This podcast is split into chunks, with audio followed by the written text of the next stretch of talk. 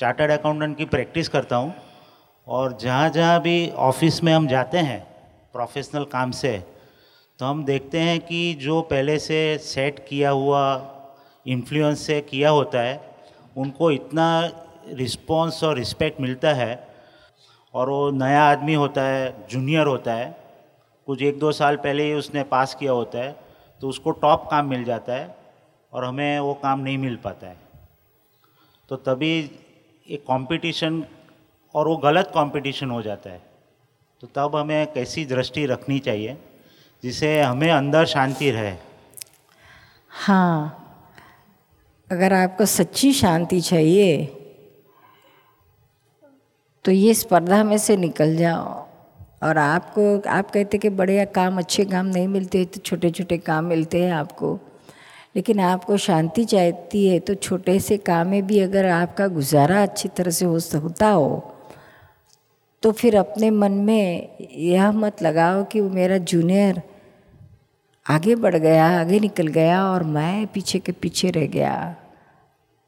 और ऐसा सोच के आपको फ्रस्ट्रेशन ज़्यादा होगा और आपको भी आपका मन विचलित हो जाएगा और आप उन लोगों के जैसे काम करने के लिए भी तैयार हो जाओगे, थक कर, हार कर। लेकिन जो सिंसियर है मॉरल है मॉरलिटी से जीता है सिंसियरिटी से जीता है, इस ज़माने में उसको ज़रूर कहीं ना कहीं तो मुसीबत आने ही वाली है। लेकिन इन मुसीबतों को वो हिम्मत से पार करता है और अपना अपना ध्येय निश्चय उसमें से वो विचलित नहीं होता है। तो भले उसको थोड़ा भौतिक में कुछ कम मिले उसको, लेकिन अंदर भीतर में उसको बहुत शांति रहेगी और प्योरिटी से जीने की खुमारी भी रहेगी क्या? अभी सभी ऐसा सोच सोचने लगे तो अच्छे लोग भी जो हैं, वो भी फिर आखिर इन इन बुरे लोगों को देख देख कर उनके जैसे ही हो जाएँगे। तो अच्छे लोगों ने अपनी अच्छाई कभी भी नहीं छोड़नी चाहिए। लेकिन निरुमा हमें इतना सेल्फ रिस्पेक्ट हर्ट हो जाता है कि वो काम ही छोड़ देना वैसा हो जाता है। क्योंकि वो ऑफ़िस में फिर रिस्पेक्ट से छोटा काम करने को दिल नहीं लगता है। और गुजारे के लिए तो करना ही पड़ता है।